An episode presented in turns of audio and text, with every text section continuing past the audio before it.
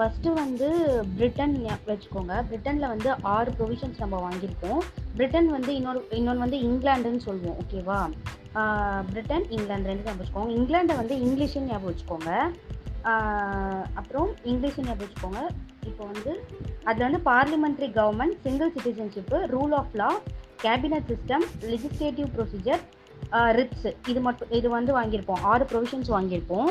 இது எப்படி ஞாபகம் வச்சுக்கலான்னா, பார்லிமெண்ட்டில் வந்து இங்கிலாந்து வந்து இங்கிலீஷ் ஞாபகம் வச்சுக்க சொன்னால், பார்லிமெண்ட்டில் வந்து இங்கிலீஷ் பேச தெரியாமல் நீங்கள் நிற்கிறீங்க மீன்ஸ் சிங்கிள் சிட்டிசன்ஷிப்பு, தனியாலாம் நின்றுட்டுருக்கீங்க.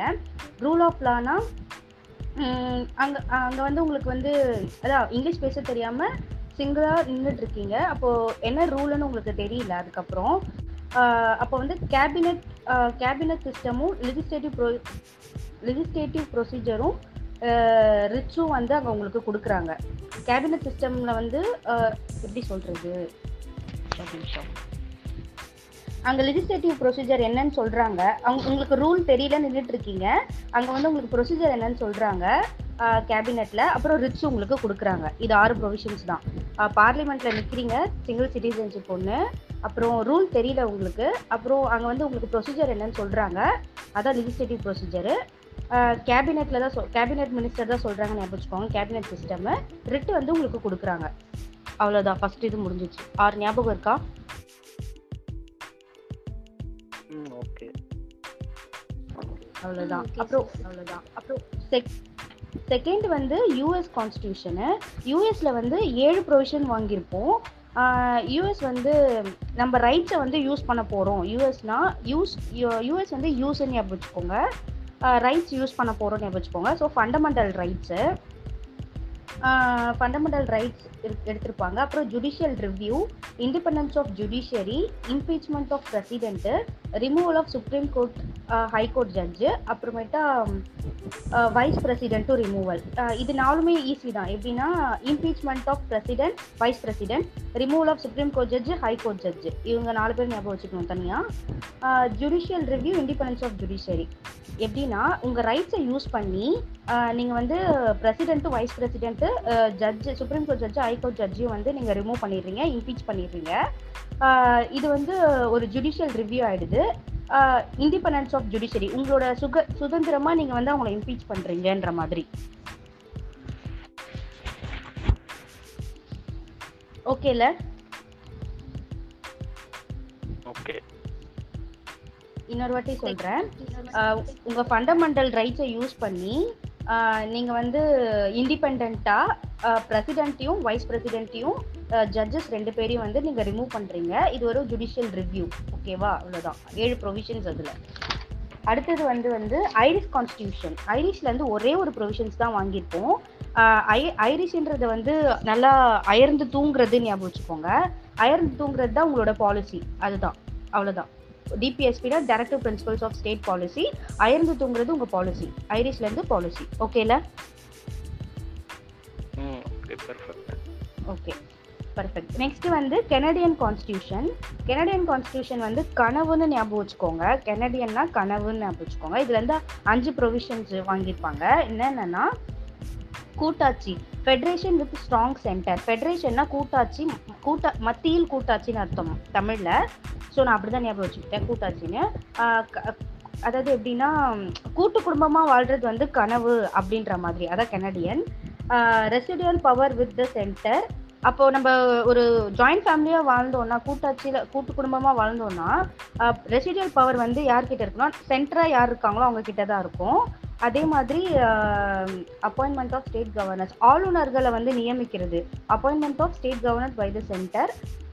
இப்போ நம்ம அதாவது ஜாயிண்ட் ஃபேமிலி கூட்டு குடும்பமாக வாழ்ந்தோன்னா பவர் வந்து சென்டராக இருக்கவங்க கிட்ட இருக்கும், ரெசிடியல் பவர். அதே மாதிரி ஆளுநரை வந்து யாராவது வந்து அப்பாயிண்ட் பண்ணுவோம் நம்ம ஃபேமிலியை வந்து ரன் பண்ணுறதுக்கு. அப்புறம் கண்கரண்ட்னா கரண்ட் பில் கட்டுறது ஞாபகம் வச்சுக்கோங்க. அப்புறம் அட்வைசரி ஜூரிஸ்டிக்ஷனா, இப்போ நம்ம ஜாயிண்ட் ஃபேமிலியாக இருந்தாவே யாராவது ஒருத்தர் அட்வைஸ் பண்ணிகிட்டே இருப்பாங்க. Advisory jurisdiction of supreme court. அவ்வளோதான் 5 ப்ரொவிஷன். ஃபெடரேஷன்னா கூட்டாட்சி, அப்புறம் ரெசிடியல் பவர்னா சென்டர்கிட்ட ரெசிடியல் பவர் இருக்கும். கண்கரண்ட் லிஸ்ட் வந்து கரண்ட் பில் கட்டுறது. அப்புறம் அப்பாயின்மெண்ட் ஆஃப் ஸ்டேட் கவர்னர், யாராவது ஆளுநர்கள் நியமிப்பாங்க யாராவது ரன் பண்ணுறதுக்கு. அப்புறம் அட்வைஸ் பண்ணுவாங்க. அவ்வளோதான் 5. Okay, okay okay. ஒரு நிமிஷம், எனக்கு கால் வருது, ஒரு நிமிஷம்.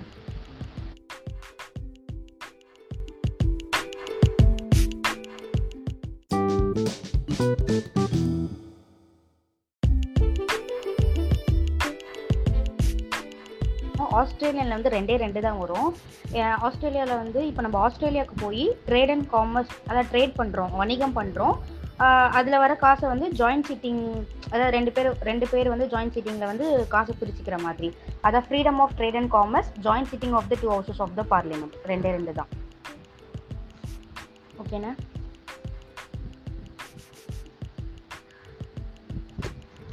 ஓகேல, ஆஸ்திரேலியன் கான்ஸ்டிடியூஷன் வந்து இப்போ நம்ம ஆஸ்திரேலியால போயிட்டு ட்ரேட் பண்ற மாதிரி, அங்க ட்ரேட் பண்ண வந்த காசை வந்து ஜாயின்ட் சிட்டிங்னா தெரியும்ல, ரெண்டு பேர் உட்காந்து பேசி பிரிச்சுக்கிறோம். Joint sitting of two houses of the parliament. First வந்து freedom of trade and commerce, joint sitting of the two houses of the parliament.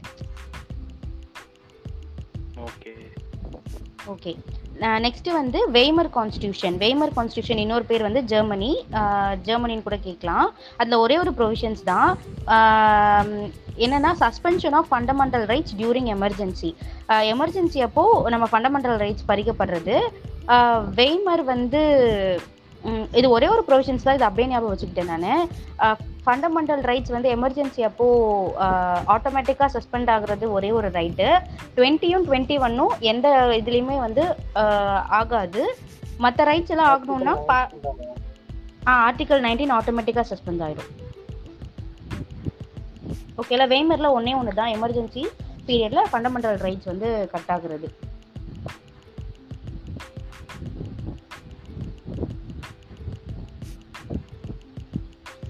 Okay, அடுத்து சொல்லட்டா?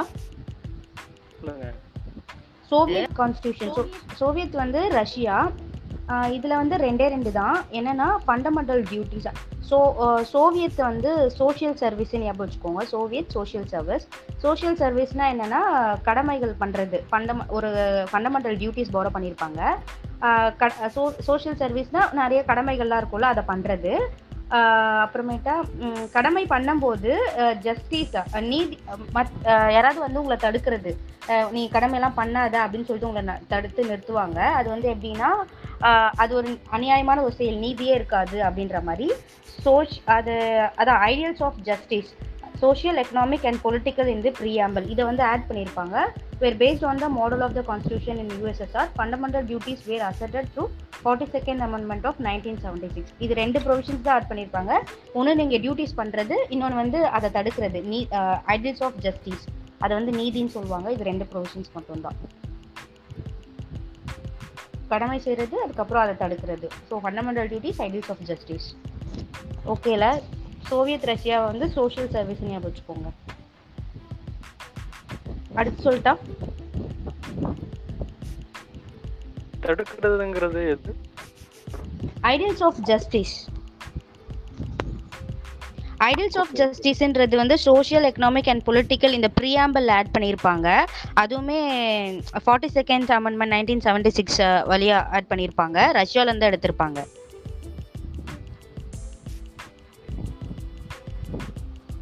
ஓகேண்ணா.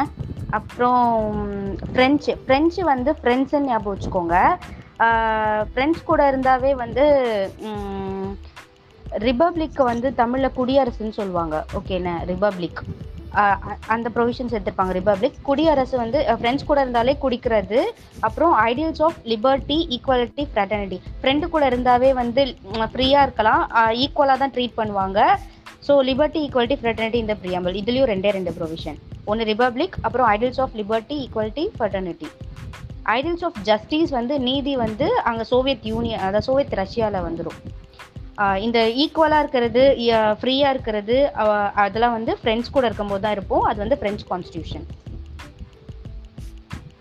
ரிபப்ளிக் வந்து குடியரசு தமிழில். ஸோ ஃப்ரெண்ட்ஸ் கூட இருக்கும்போது தான் குடிக்கிற மாதிரி அப்படின்னு ஞாபகம் வச்சுக்கிறது. நெக்ஸ்ட்டு வந்து லாஸ்ட் ஒன்று தான் இருக்குது, சவுத் ஆஃப்ரிக்கன் கான்ஸ்டியூஷன். இதில் ரெண்டு என்னென்னா, amendment, procedure for amendment of the constitution, election of the members of Rajya Sabha.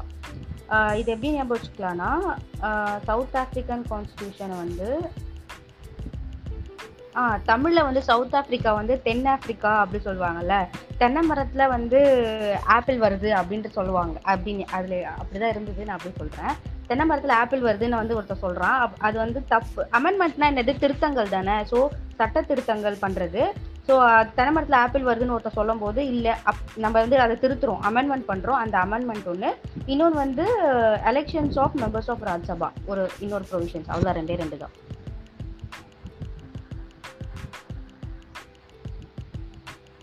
அவ்வளோதான்.